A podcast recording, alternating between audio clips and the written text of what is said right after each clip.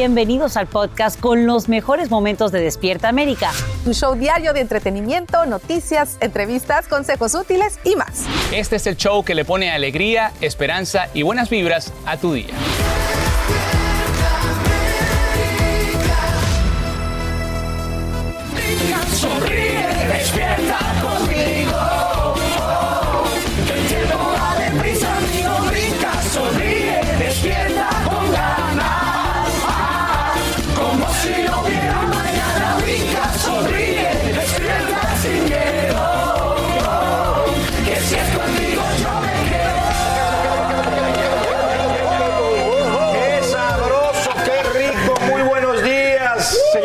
Señores, niños y niñas, hoy es gracias por em- empezar su día con nosotros aquí en Despierta América. Vámonos. Hoy es viernes, ya yo preparando también Despierta en domingo. Más ¿Sí? adelante viene María Antonieta Colin para que también contemos todo lo que va a suceder este domingo en Despierta Claro que si este viernes estamos preparados para entretenerte y para hacerte feliz. No, la vida es suavecita. Siempre, siempre. Y bueno, también tenemos muchas noticias, bueno, para que empiecen el fin de semana informados y para eso está aquí Sacha ya lista. Claro que sí. Comenzamos con la angustia de una madre que desafortunadamente no sabe dónde está su hijito. Es que el pequeño Christopher Ramírez, de apenas tres años, jugaba con su perrito frente a su casa cuando fue visto por última vez el miércoles. Hay que informarles que ya hay un amplio dispositivo eh, de búsqueda para tratar de encontrar a este pequeño. Y entre tanto, se cuenta con más de un centenar de voluntarios y agentes del FBI, así como policías locales. Lidia Cavazos tiene lo último de esta búsqueda desesperada contra reloj. Más de 150 voluntarios, agentes del FBI, autoridades locales, rescatistas han recorrido la zona residencial de la familia Ramírez donde el pequeño fue visto por última vez este miércoles. Hemos terminado la quinta búsqueda y aún no hemos encontrado al menor. De acuerdo a las declaraciones de la familia, la madre del menor llegó a casa de la tienda. Mientras ella bajaba los artículos del auto, Christopher jugaba con la mascota. De pronto, el niño ya no estaba ya que se había salido corriendo detrás del perro, como le informó una vecina, quien es testigo y ha sido interrogado por autoridades. Este miércoles, a horas de su desaparición, hablamos con la madre quien nos recibió en su casa. Él tiene una playera verde, un churcito y unos, unos tenis de Mickey rojos y en la planta es blanca. Por favor, ayúdenme a encontrar a mi niño. Estoy desesperada, tiene tres añitos. Por favor, ayúdenme todos. La búsqueda continuó en la noche, aún sin respuestas. Frente a la prensa, la madre del menor pidió ayuda nuevamente sin alguna pista de dónde pudiera estar su hijo. Por favor, que me ayuden a encontrar a mi niño. Yo no sé ya nada de él y ya pasó mucho tiempo. Ya no sé qué hacer. Por favor, todos ayúdenme, regresenme a mi niño. Estoy desesperada. Mi corazón está roto. Por favor, regresenme a mi niño. De acuerdo al alguacil del condado Grimes, no hay indicaciones que el niño fue secuestrado y han centrado la búsqueda en la zona residencial. Reportando para Univisión, Nidia Cavazos. Y ojalá, por supuesto, que lo encuentren pronto. Aquí tendremos amplia cobertura esta mañana. Nos vamos a otras cosas porque en horas de la noche el Senado vota a favor de elevar el techo de la deuda en casi medio millón de millones de dólares hasta diciembre próximo. La medida llega tras varios días de intensas negociaciones entre legisladores de ambos partidos y evitaría lo que expertos consideran como una catástrofe financiera para el gobierno federal. La propuesta necesita el visto bueno de la Cámara Baja antes de llegar al escritorio del presidente Biden. Y esta mañana aumenta la sorpresa, pero también la indignación por el escándalo que envuelve a por lo menos 18 exjugadores profesionales de baloncesto. Esto en la NBA. El grupo se había confabulado, imagínense, para estafar un plan de seguro médico de la NBA mediante la formulación de reclamos fraudulentos. Lo asombroso es que algunos estaban jugando a millas de distancia al momento de recibir el falso tratamiento. En vivo, el Angélica González nos explica cómo lo hacían y quiénes estarían involucrados. Adelante, Eli, muy buenos días. Claro que sí, Alan. Bueno, le han cantado falta a 18 jugadores por este Dream Team, pero del fraude que ellos conformaron desde el 2017 hasta el 2020. El presunto autor intelectual de todo esto es eh, Terrence Williams. Él presentó un reclamo en el año 2017 por 19 mil dólares. Aparentemente se hizo un tratamiento quiropráctico, pero esto nunca pasó. Él se embolsilló más de 7 mil dólares por este reclamo. Además, Después de hacerlo, reclutó a otros exjugadores, les dio algunas facturas fraudulentas de eh, consultorios que quedaban, por ejemplo, en Washington o también en California. Ninguno de esos tratamientos se llevaron a cabo.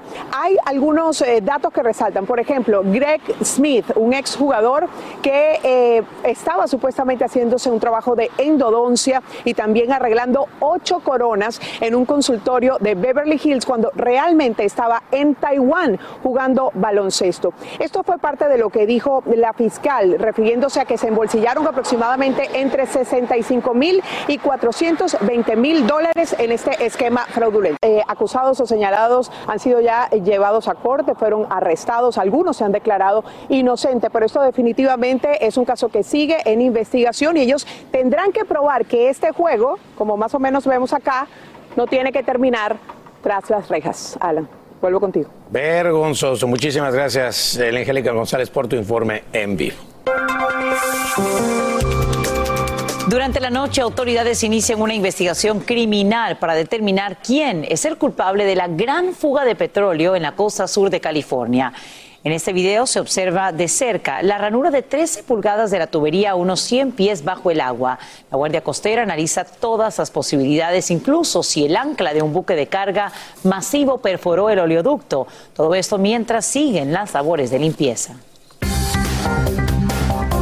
Y hace solo instantes otorgan el Premio Nobel de la Paz a dos periodistas. Mire, los seleccionados son María Reza de Filipinas y Dmitry Muratov de Rusia en reconocimiento a la lucha por la libertad de expresión en sus respectivos países. Desde 1901, un comité noruego destina el galardón a una persona u organización que haya hecho el mayor o el mejor trabajo por la fraternidad entre naciones. Está dotado de una medalla y más de un millón de dólares. Felicidades a estos extraordinarios ganadores, periodistas. Y nos llena de mucho orgullo por Mucho orgullo. todos los periodistas. Sí, Claro que sí, muchas veces arriesgan incluso su vida Así por la cobertura los donde derechos están. humanos, Exactamente. Vámonos con ustedes, muchachos. ¿Qué está pasando con don Vicente, con la familia? Hay mucho que vamos. contar. Gracias por todas esas noticias. Luego de que se desataran rumores que decían que doña Cuquita, la esposa de don Vicente Fernández, habría solicitado que se desconectaran al cantante, la familia decidió hablar. Y bueno, su hijo Vicente Fernández Jr. fue quien no se quedó callado y esto fue lo que dijo. Nadie se desconectará, nadie tomó una decisión, estamos todos unidos como familia esperando eh, la respuesta favorable de mi padre y este, afortunadamente está respondiendo muy bien a los tratamientos. No está sedado, hasta ahorita no tiene ninguna complicación. Grandes noticias que sacan los medios eh, que desgraciadamente no son profesionales o que sacan por hablar amigo de un amigo de un amigo que del hospital un conocido. Eh, sabemos el cariño que le tienen a mi padre, sabemos el apoyo y el cariño que nos tiene a toda la familia y se los agradecemos en el alma.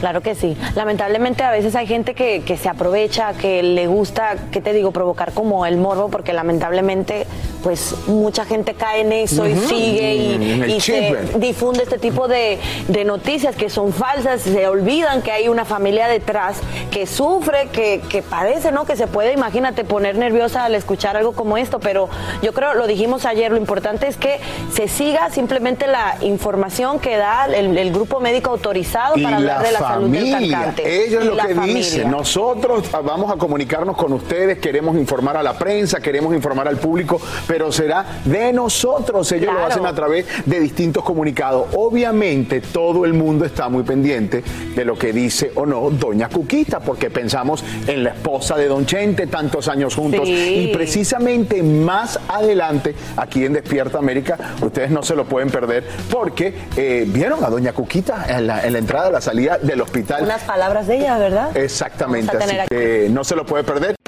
Alegra tu día y mantente informado con lo mejor de Despierta América.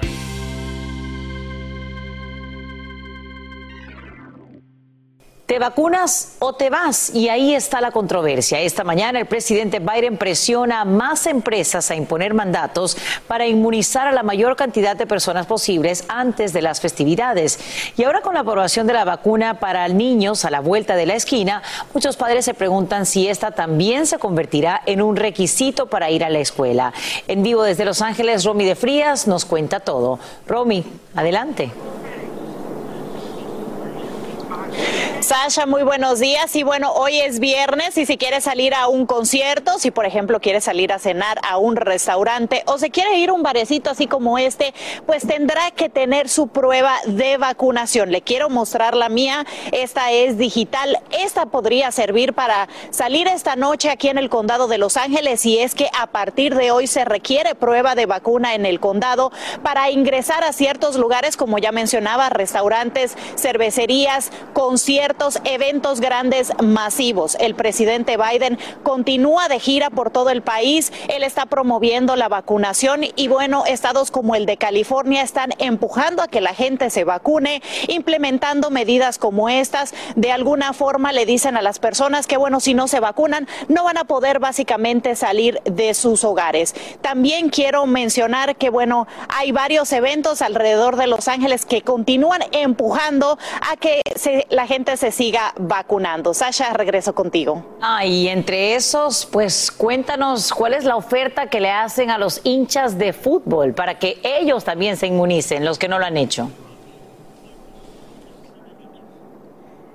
Y bueno, a todos aquellos que son fanáticos del fútbol y que quieran ir a ver un partido en persona, que también tienen que traer su prueba de vacunación, pues bueno, las clínicas Altamed están impulsando a esto, eh, sorteando boletos para eh, la Liga Mexicana de Fútbol. Se va a llevar a cabo este fin de semana. Usted solamente tiene que hacer su cita para vacunarse y entrará al sorteo.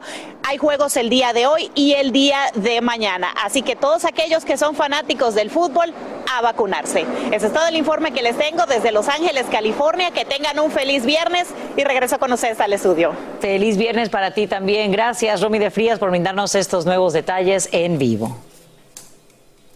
Y te pregunto, ¿alguna vez has visto esos inmensos árboles secuoyas? Son hermosos, ¿verdad?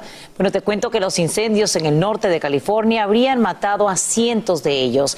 Y lo más preocupante es que la evaluación completa tardaría meses y podría ser mucho peor.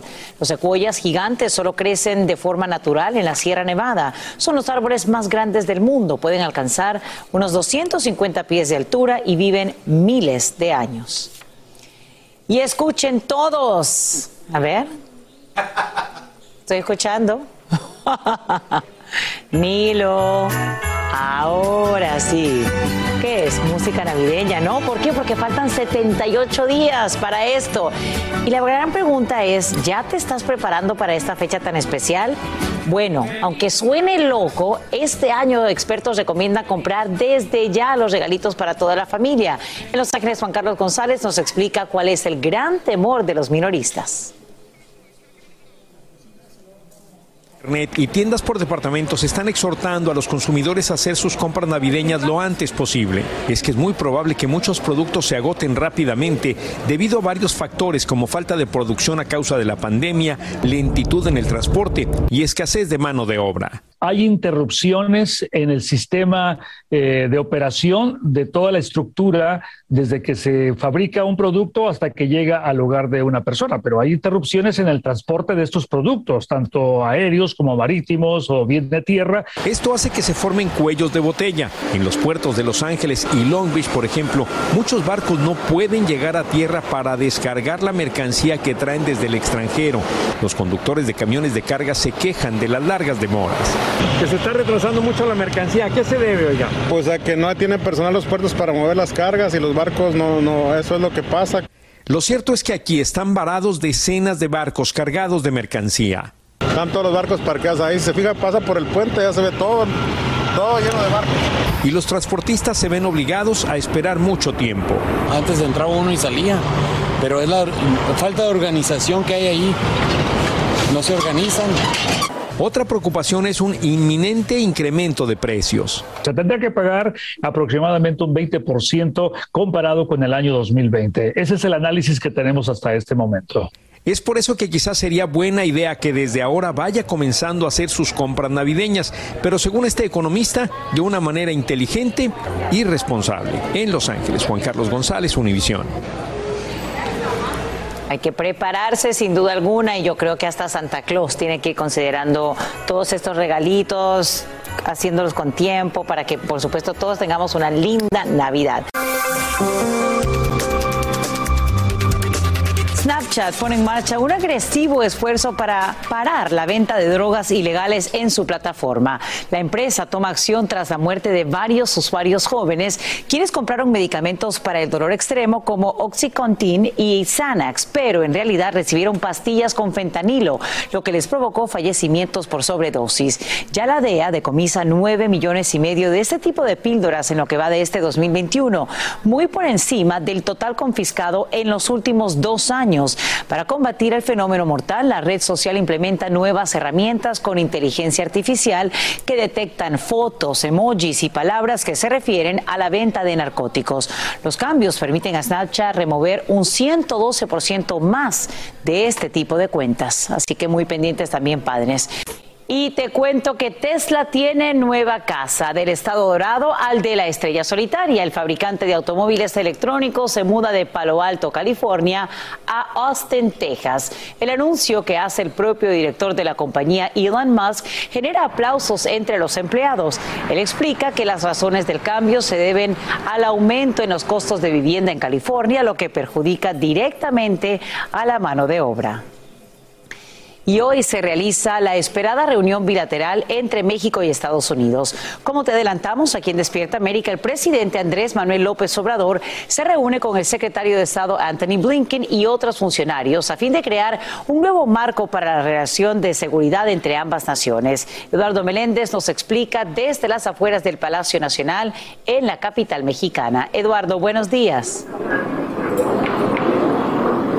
Sasha, a todos muy buenos días. Pues porque urgen acciones entre México y Estados Unidos para resolver temas de inseguridad, combate al narcotráfico, por supuesto que también al crimen organizado y también a consecuencia de que se ha desbordado la migración es que se da este encuentro. Como bien refiere Sasha, Anthony Blinken, el secretario de Estado, Merrick Garland, fiscal general y también Alejandro Mayorkas, el secretario de Seguridad Nacional, serán recibidos de inicio por el presidente Andrés Manuel López Obrador Después, a lo largo del día, tendrán encuentros con el secretario de Relaciones Exteriores y también con el fiscal de México, Alejandro Gertz Manero. Un encuentro muy importante que, reitero, urge, dadas las condiciones de problemática e inseguridad que se vive, pues precisamente en la frontera.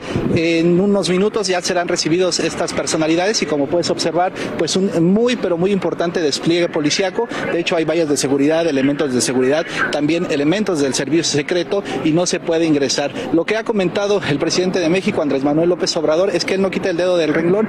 Ha invitado ya al presidente de Estados Unidos, Joe Biden, a que visite México y así lo seguirá haciendo con insistencia. Escuchemos al presidente. Nosotros lo hemos invitado al presidente Biden a venir a México. Vamos de nuevo a eh, manifestarle la invitación para que esté con nosotros. Sasha, un día muy activo, Palacio Nacional, primero aquí serán recibidos, después Relaciones Exteriores, después la Fiscalía de México, para todos estos temas tan importantes que deben ser tratados. Es la información justamente aquí desde el Zócalo Capitalino. Sasha. Le agradecemos y estamos pendientes a lo que se pueda lograr luego de esta reunión. Gracias, Eduardo Meléndez. Y fíjate que a esta hora al menos mil niños migrantes todavía no se reúnen con sus padres tras ser separados durante la implementación de la política tolerancia cero de la administración Trump. Un grupo de trabajo asignado por el presidente Biden reúne a 52 familias en los últimos nueve meses. El gran problema es que en muchos casos ya han pasado más de tres años y la mayoría de los familiares estarían de vuelta en Centroamérica, lo que dificulta este proceso. Que no te asombres si compras algo por internet en Home Depot y un conductor de Walmart te lo lleva a casa. Es que esa cadena de ferreterías acaba de contratar este servicio, pero solo para entregar pintura, herramientas y otros enseres en la puerta de sus clientes. El servicio de entrega se realiza el mismo día y el siguiente y se limita a mejoras para el hogar que quepan con facilidad en un auto como sujetadores, cajas de clavos o pinceles. Es decir, no se emocionen, por supuesto, con aquellas materiales gigantes para los que hay que contar con una, no sé, paila, como decimos en Honduras, un vehículo, obviamente con esta plataforma en la parte de atrás. Seguimos ahora con más aquí en Despierta América. Adelante. Y ahora regresamos con más temas de actualidad aquí en el podcast de Despierta América.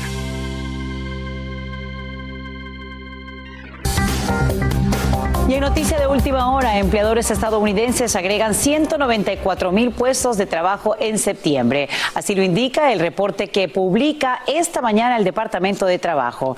Expertos califican el crecimiento como lento y lo atribuyen a la propagación de la variante Delta, que habría frenado la recuperación económica durante ese periodo.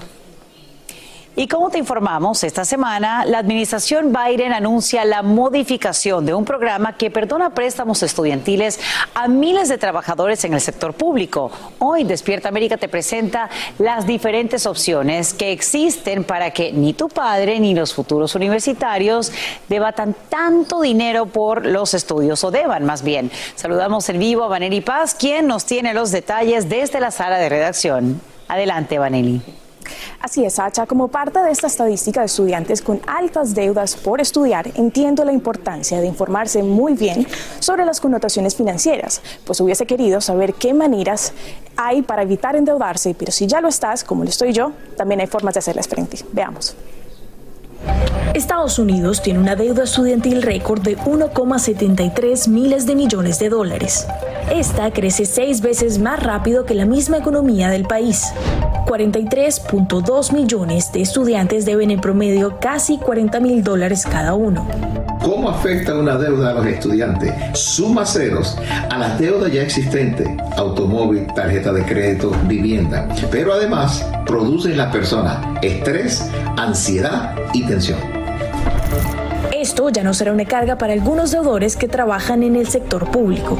La administración Biden revisa un programa federal que anularía la deuda de maestros, policías y bomberos, entre otros.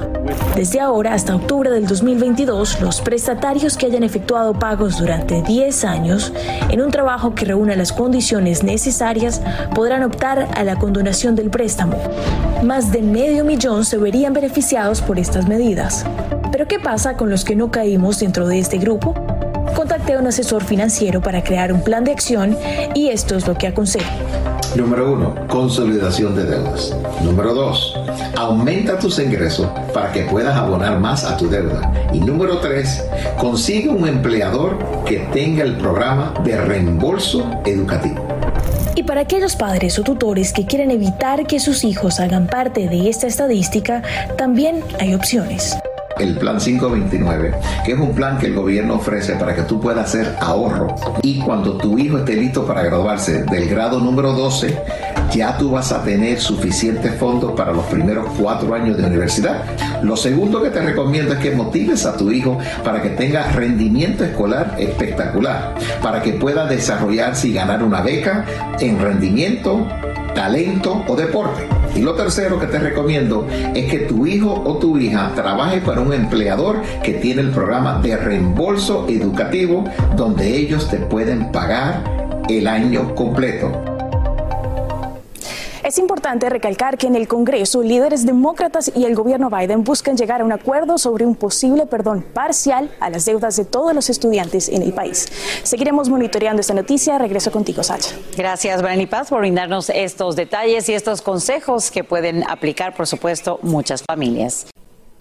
Y amantes del dulce, de los postres, presten atención. Ahora mismo revisen en su cocina si tienen galletas de chispas de chocolate, pasteles, así como también galletas de arroz, porque no te las debes comer si son de esta marca que ves ahí en pantalla, Chocolate and the Chip ya que se distribuyen en varios estados y la FDA acaba de anunciar el retiro porque no especifican con claridad el contenido de trigo, leche, soya y nueces. Aquí están los estados donde se distribuyeron, por supuesto, estos postres, que ahora lo que debes hacer es entregarlos para un reembolso y así evitar cualquier cuadro de alergia. Y la pandemia ha sido un punto de giro para muchos pequeños empresarios. Ese es el caso de Carolina Molea, una chef venezolana educada en las mejores escuelas culinarias, quien se vio forzada a cerrar las puertas de su establecimiento. Sin embargo, su vocación de servicio, así como el amor por la cocina y los animales, la lleva a reestructurar el negocio, una pastelería vegana en Miami. Xiomara González Gobea nos lleva a conocerla. Todo empezó en una cocina en Caracas, Venezuela, con una abuelita llamada Julia. Todo giraba en torno a esa comida que mi abuela preparaba y era yo su pequeña ayudante. Y aquí doña Julia tenía los ojos cerrados, quizás pidiéndole a la vida que a su nieta Carolina le fuera bien. Estos son los hijos de Carolina y porque la vida nos encamina a veces a través de experiencias en el hogar, Diego, el mayor, resultó alérgico a una proteína de la leche y su destino fue adoptar una dieta vegana. Le pasa a muchos, como a esta niña, que no consume animales ni sus derivados porque no quiere lastimarlos. Bingo.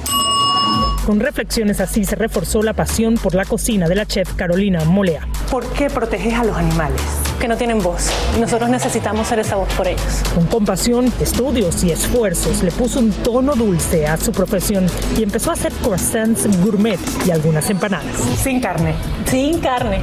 Abrió su pastelería en Miami y todo se vendía muy bien. Pero llegó la pandemia. Te toca cerrar la puerta. Me toca cerrar la puerta. Llamar a todos mis empleados y decirles, miren, lamentablemente no podemos continuar.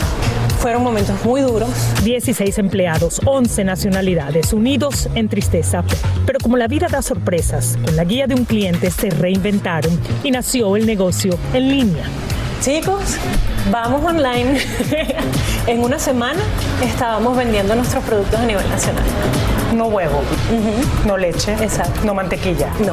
Dura más. Dura más, así es. Sí, su vida en tránsito es muchísimo más larga. Su producto era y es un punto de unión de familias, amigos aislados. Le mandé estos croissants y fue como decirle, mami, te quiero, estoy contigo. Eso es lo que a mí me llena.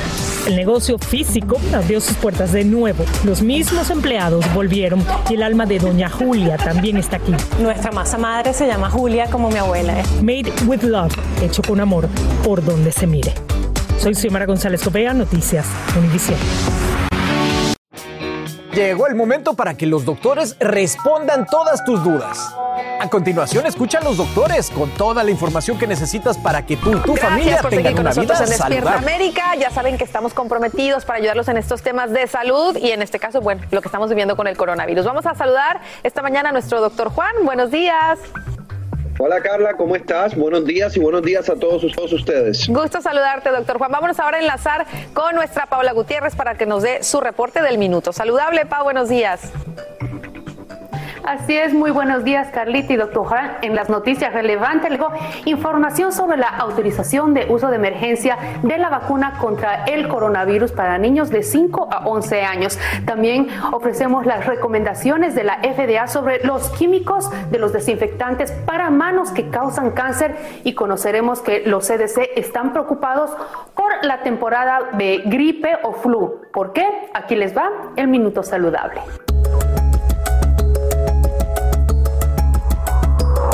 Las farmacéuticas Pfizer y BioNTech pidieron a los reguladores estadounidenses que autoricen el uso de emergencia de su vacuna contra el coronavirus para niños de 5 a 11 años, una medida que podría ayudar a proteger a más de 28 millones de personas en Estados Unidos. Las empresas anunciaron que estaban enviando datos que respaldan el cambio a la FDA. La agencia ha prometido actuar rápidamente sobre la solicitud y ha programado tentativamente una reunión el 26 de octubre para considerarla. Se sigue comentando que la Administración de Drogas y Alimentos de los Estados Unidos advierte a las personas que no utilicen ciertos desinfectantes para manos después de encontrar altos niveles de sustancias químicas potencialmente cancerígenas. La FDA aconseja no usar ningún desinfectante de manos Art Naturals, alegando que la compañía no ha respondido a sus solicitudes para ayudar a identificar al fabricante o declarar un retiro oficial del mercado. La FDA recomienda a los consumidores no usar productos contaminados con niveles inaceptables de benceno, acetal o acetal. Los expertos en influenza de los Centros para el Control y la Prevención de Enfermedades están preocupados porque Estados Unidos podría estar en riesgo de una temporada de influenza severa este año, dijo la directora Walensky. Eso se debe a que la población del país ahora puede haber reducido su inmunidad contra la influenza después de que los casos de influenza estacional alcanzaron un mínimo histórico el año pasado cuando gran parte del país estuvo en cuarentena debido a la pandemia de coronavirus. Déjeme añadir que durante la temporada de gripe 2020-2021 hubo muy pocos casos de gripe, en gran parte debido al enmascaramiento y distanciamiento físico y otras medidas de prevención implementadas para la pandemia de COVID-19, dijo Walensky. Hubo solo alrededor de 2.000 casos de influenza la última temporada de gripe o influenza, valga la redundancia, en comparación a la temporada de influenza 2019-2020 que registró un estimado de 35 millones de casos según la agencia. Vaya diferencia, ¿no es así? Regreso con ustedes, Carlita, doctor Juan. Muchísimas gracias, Paola, por ese reporte. Ahora vamos a darle los buenos días a nuestra transmisión al doctor Marlo Hernández Cano, médico internista, y al doctor Danilo Barco, neurólogo y conferencista. Muy buenos días, gracias por acompañarnos, doctores. Muy buenos días. Buenos días, buenos días, Marlo, Carlita, Juan. Buenos días, doctores. Y Carla, tal y como escuchamos, la doctora Rochelle Walensky, directora de los CDC, advierte que en Estados Unidos está en riesgo de una temporada de gripe pues más grave. Eso se debe a que la población del país ahora puede haber reducido su inmunidad contra la influenza después de que los casos de influenza esta, estacional alcanzaran un mínimo histórico el año pasado, cuando gran parte del país estuvo en cuarentena debido a la pandemia de coronavirus, Carla. O sea, nos estábamos poniendo las máscaras también. Así es, y bueno, según Walensky, un aumento de estas infecciones por gripe este invierno podría suponer una carga adicional para el sistema de salud y eso es ah, preocupante porque aumenta el estrés en los trabajadores de la salud que ya están luchando contra una gran cantidad de hospitalizaciones debido al COVID-19. Doctor Juan. Así es, Marlo, entonces la pregunta es cómo nos podemos cuidar eh, de no contraer la gripe. De contraer la gripe. Claro, lo primero que podemos hacer es ponernos la vacuna contra gripe. Yo me la acabo de poner esta mañana. Nosotros aquí en Cano la damos a todos nuestros pacientes, a, todos nuestros asociados, y es gratuita y uno puede ir a casi cualquier lugar y recibirla también gratis. Ve a ver a su médico para ver si es apropiado para usted. Casi todo el mundo puede coger la vacuna contra la gripe que hemos tenido por décadas y si también tiene niños en casa, a no ser que tengan meses, están elegibles porque prácticamente el público entero puede protegerse con la vacuna contra gripe. Lo segundo, obviamente, es que si podemos ponerlo las máscaras, vamos a ponerlo las máscaras, particularmente si estamos en lugares donde hay muchas personas ah, y estamos fuera de la casa, no personas que viven con nosotros, etcétera. Mantener el, el distanciamiento. También el, flu es muy contagioso y tenemos que lavarnos las manos. Todo lo que ya sabemos, no estamos diciendo nada nuevo, pero una coinfección del flu y potencialmente el COVID-19, que el año pasado no fue el caso por las razones que acabamos de hablar, es algo bien peligroso y tenemos que cuidarnos. Ahora, doctor, antes de irnos a la breve pausa, ¿cuándo debe una persona vacunarse eh, contra la influenza y sobre todo si se acaba de vacunar, por ejemplo, contra el COVID? Ya, inmediatamente. Se lo puede poner los dos al mismo tiempo y no pasa nada. Eso es la respuesta más corta y la que más va a ayudar a los pacientes. Doctor Juan, ¿algo que quieras agregar? No, acuérdense que todas las personas mayores de seis meses de edad, incluyendo mujeres embarazadas, personas que puedan tener cáncer, por ejemplo, todas cumplen criterio para ponerse la eh, vacuna del flu. Si, si usted tiene una alergia, por ejemplo, al huevo, ahí por favor consúltelo con su doctor, pero todo el mundo debería ponerse esa vacuna del flu. Aquí hablamos sin rollo ni rodeos. Sin rollo ni rodeos. Todo lo que pasa en el mundo del entretenimiento lo encuentras en el podcast de Despierta América. Sin rollo prendido el estudio, en el corte comercial con el tema de Verástegui y las redes también. Me escriben ustedes. Aprendan a respetar las opiniones de los demás. Si alguien no cree que las vacunas sean buenas, esa es su opinión personal y nadie tiene derecho al tildarlo de enemigo público. Alguien más me dice, ese señor usa la palabra de Dios para no vacunarse a sabiendas de que ese virus ha matado a muchas personas y dice que ama al prójimo. Lo está haciendo al revés de la palabra. Y otro más me dice, ay, qué coincidencia, yo también estoy de beige. Muy bien, muchas mande foto. Sí, que mande foto. Bueno, oigan, cambiando las cosas eh, de tono un poco, Carmencita Salinas asegura que de estar al frente de la obra tan famosa que es Aventurera, contraria a Sofía Castro. Bueno, vamos a ver, ¿usted qué opina? Contrataría. Contrataría. Que, que le di contraría. Contrataría. ¿Ustedes creen que la contrataría?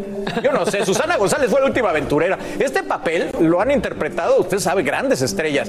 Y todas muy voluptuosas, como Edith González, Niorca Marcos, Sabine Musier, Maribel Guardia, Ninel Conde. Sofía Castro no está en esa categoría. ¿Cómo la ves de la nueva aventurera, Maiti? A ver, que tiene la capacidad de hacer cualquier papel, yo creo que sí. Sofía Castro, a pesar de que mucha gente eh, cuestionó cuando empezó su carrera por ser la hija de quien es, de Angélica Rivera, del Güero Castro, yo creo que ha demostrado en los papeles que ha hecho de que es versátil.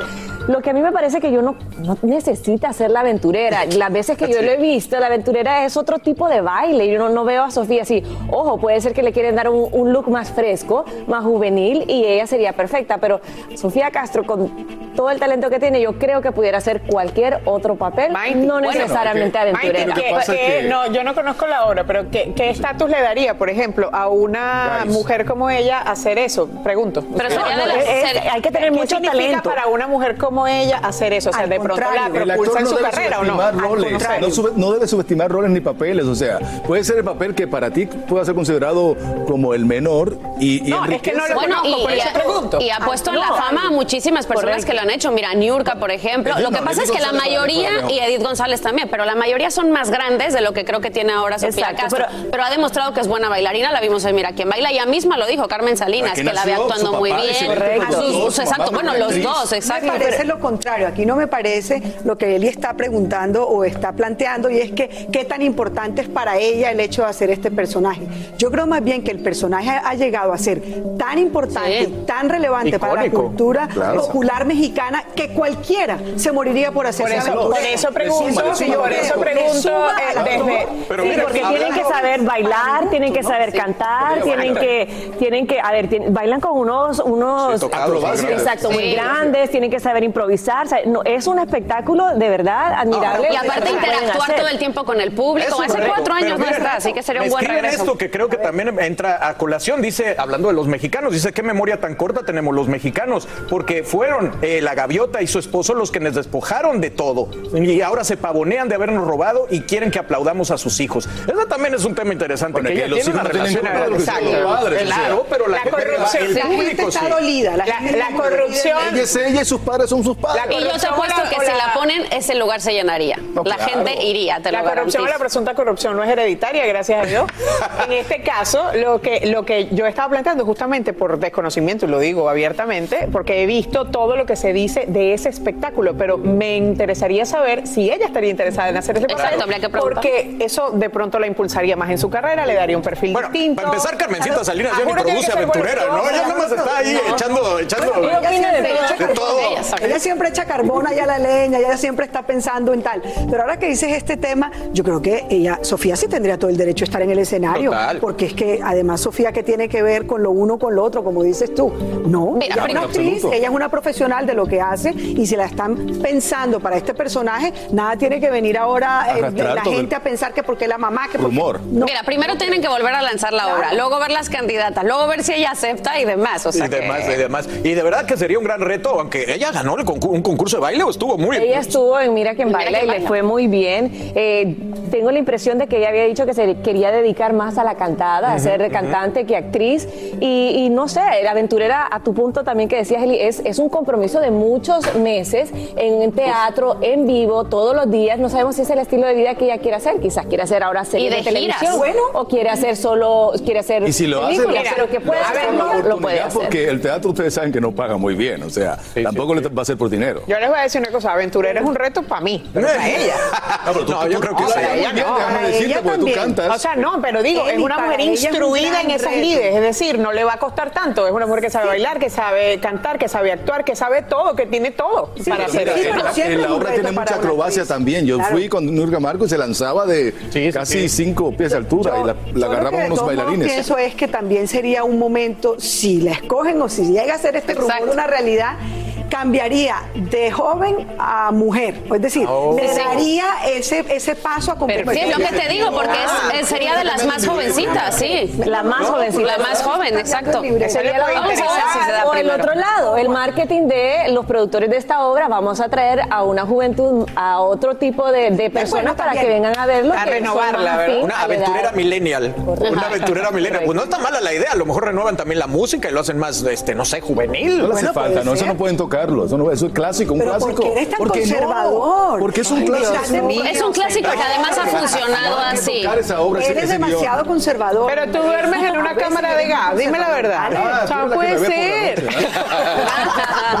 Tienes que evolucionar. No, porque yo lo veo a veces a él muy centrado en cosas tradicionales y no le da la oportunidad a otras cosas. Tony, dale la oportunidad a otras no le hace falta, es un lleno total cada vez que la presenta. Eso sí, eso sí es Pero no le hace falta. No. Aventurera para los millennials. Lo que está bien no se toca, caballeros. Señores, yo estoy segura Bueno, si es para mejorar, claro que sí.